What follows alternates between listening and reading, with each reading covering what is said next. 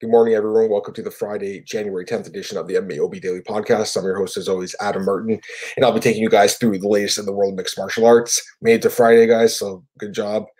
No UFC tomorrow. There's a one FC event going on right now, but no UFC again this weekend. We will have one finally next week uh, with the Conor McGregor and uh, and Donald Cerrone card, and I think we're all looking forward very much to that card. It's going to be a really good one.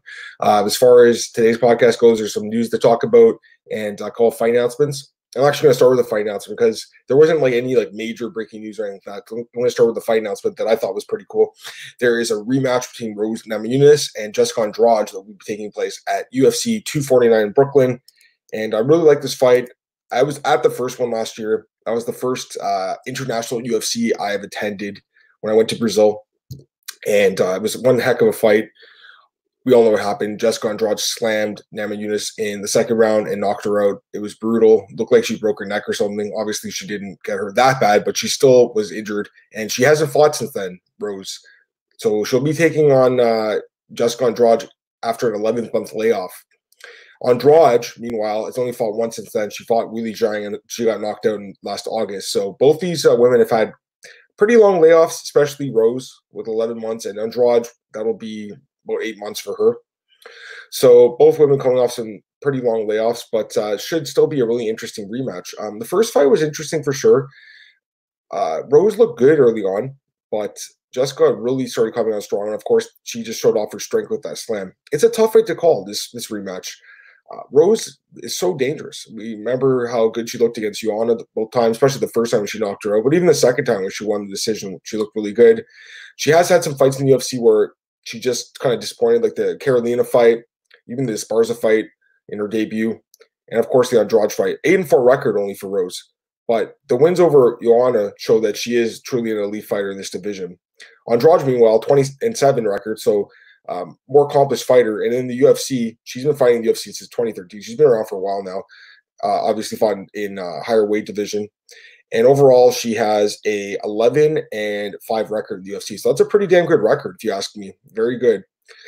Tough one to call, guys. It really is. You know, Jessica has showed some tremendous knockout power times like Karolina fight, the Rose fight with the slam. She's had some good performances. Uh, women like Claudia, but uh, of course, she's had some fights like the Zhang fight where she got finished, or you know, looking back to uh, her stint at 135, the fight against like Raquel Pennington or Marion Reneau, where she was finished both times.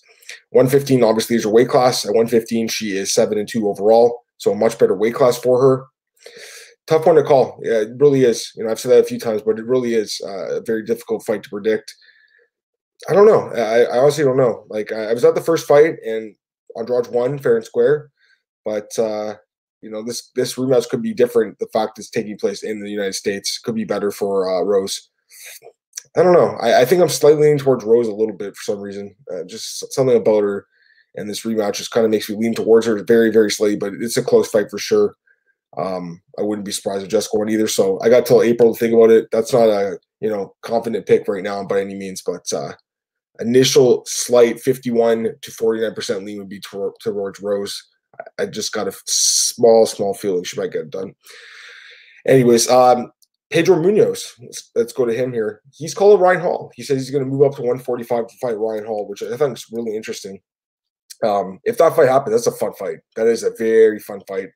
Ryan Hall is one of the best grapplers in the business. He had the submission of the year in 2018 against BJ Penn with that heel hook. Overall, eight and one in his MMA career, five wins by stoppage, three uh, submissions he's great, man, on the ground. But Pedro Munhoz is, is no slouch either, and he he's a great fighter. I actually think he's a better mixed martial artist than Ryan Hall. Um, 18 4 and 1 no contest record. In the UFC, he is uh, 8 4 and 1 no contest. So a very solid record. He did lose to Sterling in his last fight. Before that, of course, he had that knockout over Garbrandt, which was a great win for him. Great fight. Very dangerous guy. His ground game's ridiculous. He's got uh, amazing submission ability with, with his guillotine choke, especially. So you know, he's got uh, nine wins by submission in his career. This would be an interesting fight. Even though it's at 145, if it does take place, I, I still think it's a very intriguing fight. You know, looking at the size here, um, Munhoz, five foot six, 65 inch reach. So not a big guy by any means. And then Ryan Hall, 5'10. Not 100% sure of his reach. I'm just looking at Wiki right now, but uh, I'm assuming it's a little bit longer than Munhoz's. But still, Munhoz is very strong. You know, I think you have to lean towards Hall just because it is at a higher weight class, but Munhoz is very dangerous and he's a very good fighter. So I actually think it'd be a good fight if it happens. You know, Ryan Hall is doing everything he can to call it a big name.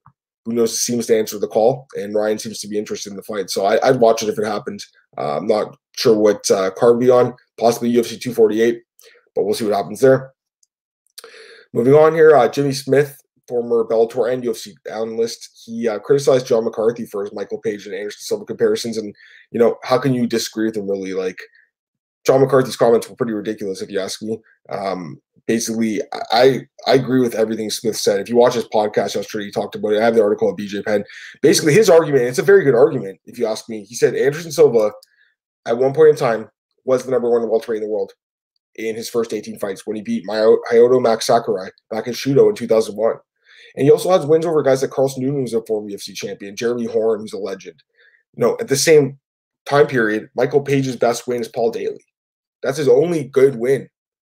You know, I, it's true. You know, like I get Big John is part of Bellator's, uh, you know, commentary team, and and you know he's going to be a little bit biased, but this was a ridiculous argument. It really was. Like if you look at Michael Page's first 18 fights, again, his best win is Douglas Lima or uh, Paul Daley. He his best opponent has been Douglas Lima. He got knocked out by him.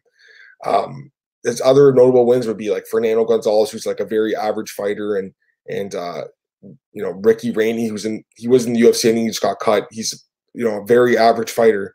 David Rickels, very average, you know, below average fighter. Some of these guys. So, you know, for him to compare, for Big John to compare the careers is just ridiculous. And and Jimmy Smith's argument was Anderson Silva was the number one welterweight in the world when he beat Lyoto Max Sakurai.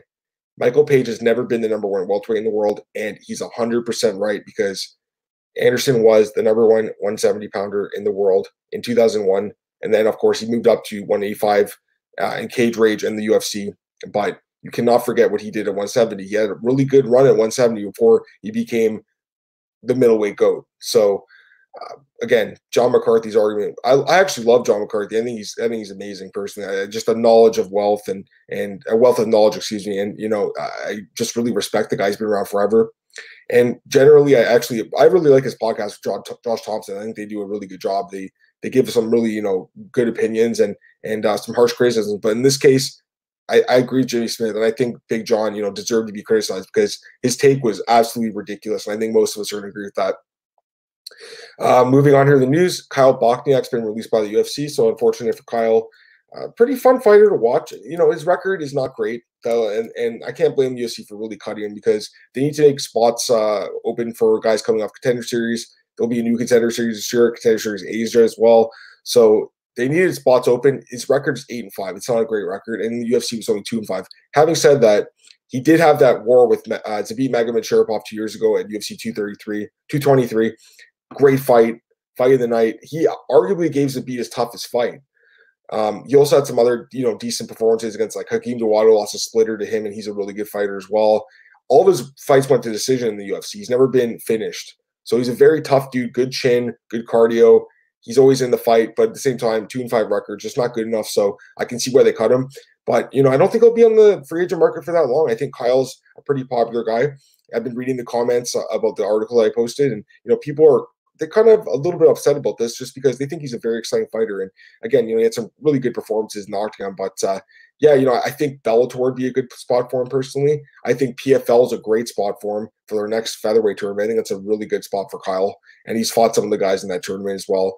Um, I also could see Rizin in one possibly making move because he's an exciting fighter. You know, Darren Cruikshank went to Rizin a few years ago and and they love him over there. So I think Kyle could be the very uh, very similar spot as Darren Cruikshank, and that he's like an American guy going over, and, and the Japanese people love to watch him fight. They like people with heart, and and Kyle's got that. So you know, like he said in his Instagram post, you know, it, the UFC runs over, but uh, you know the dream continues, and he'll continue fighting. And I think that uh, whoever picks him up picks him up is going to get a pretty good fighter. One last fight announcement here: Marco Madsen against Austin Hubbard at UFC 248. So interesting matchup here. I'm a little surprised they did this matchup, but you know Marco Madsen, very very good athlete. He is 35 years old though, so you know he's he's getting up there in age. But the guy is a tremendous athlete. They call him the Olympian for a reason. He looked amazing in his UFC debut against Daniel Belluardo. Belluardo. Of course, that guy's not very good, but still, he looked incredible in that fight. Overall, 9 0 in his career since making his debut in MMA six years ago. Um, he is a uh, tremendous wrestler, silver medalist at the 2016 Rio de Janeiro Games in Greco-Roman wrestling. So he's a very good wrestler. And his opponent here will be Austin Hubbard, who's a good prospect. And I'm a little surprised they are putting him against uh, Marco Madsen here because I think this is a tough fight for uh, Austin Hubbard, who is like again solid fighter, 11 3 record in the UFC. He's uh, just one and one, but the loss to Davey Ramos on short notice, and, and that's a very tough tough opponent. And he did beat Kyle Prepolec, not not a great win by any means, but still a decent win. So you know, for me, it's uh, I I, per, I personally like Marco Madsen in this fight just because of that wrestling. Like how how do you how do you go against it? You know, the, the guy is so good with his wrestling ability, but uh, you know, we'll see what happens there. But yeah, that, that website's actually that uh, card, I should say, is looking pretty good. UFC 248. Again, we don't have the main event yet, but it looks like it's going to be Israel against Yoel Romero, and then you also have Zhang versus Yuan Jacek, Whitaker, Cannonier, Oliver Griffin, and uh, a couple other fights like uh, Kattar Stevens, O'Malley, Corneros, Dariush Klose. That's a really solid card. Uh, Neil Magny, Jingliang. That card shaping up be good. Another Vegas card. They've had well, they have the one in December. They have this one next week, and then March. So I think they're going to do probably three or four cards at least in Vegas this year, probably four, which is which is cool. You know, they, obviously Vegas is the home of the UFC, but uh, you know, I, I think uh, there's some really good cards coming up. So if you guys can get tickets to that card, I think that'd be a good one. I also noticed the tickets for that Ngannou card in Columbus really cheap, like 120 bucks or something to sit cage side. That's super cheap. Like, um, like compared to like the Conor card, 300 bucks for a nosebleed. That's really cheap. I know it's in Vegas and you can't compare it to Columbus, but still 120 bucks for cage side seats to Ngannou Rozenstruik. If you could live near Ohio, I would go to that card because that's pretty sweet. Anyways, all right, that, guys, that's going to be it for today's show. Thanks again for tuning in this week, guys. Appreciate it. You can check me out on Twitter at MM Martin. Podcast, as always, is available at MMAOddsbreaker.com. And if you go to the website, we have like a revamped website. I think it looks really good. So, you know, definitely give uh, at Fight Odds a shout out on, on Twitter and, uh, you know, leave some comments for him because I know Nick wants to hear what people have to say about the site. I think it looks really good. It looks much better than before. So definitely give Nick a shout out there. And uh, you guys can also check me out at bjpenn.com and marigs.net. I'm definitely to have an article up there this weekend talking about something that's uh, going on in the world of MMA.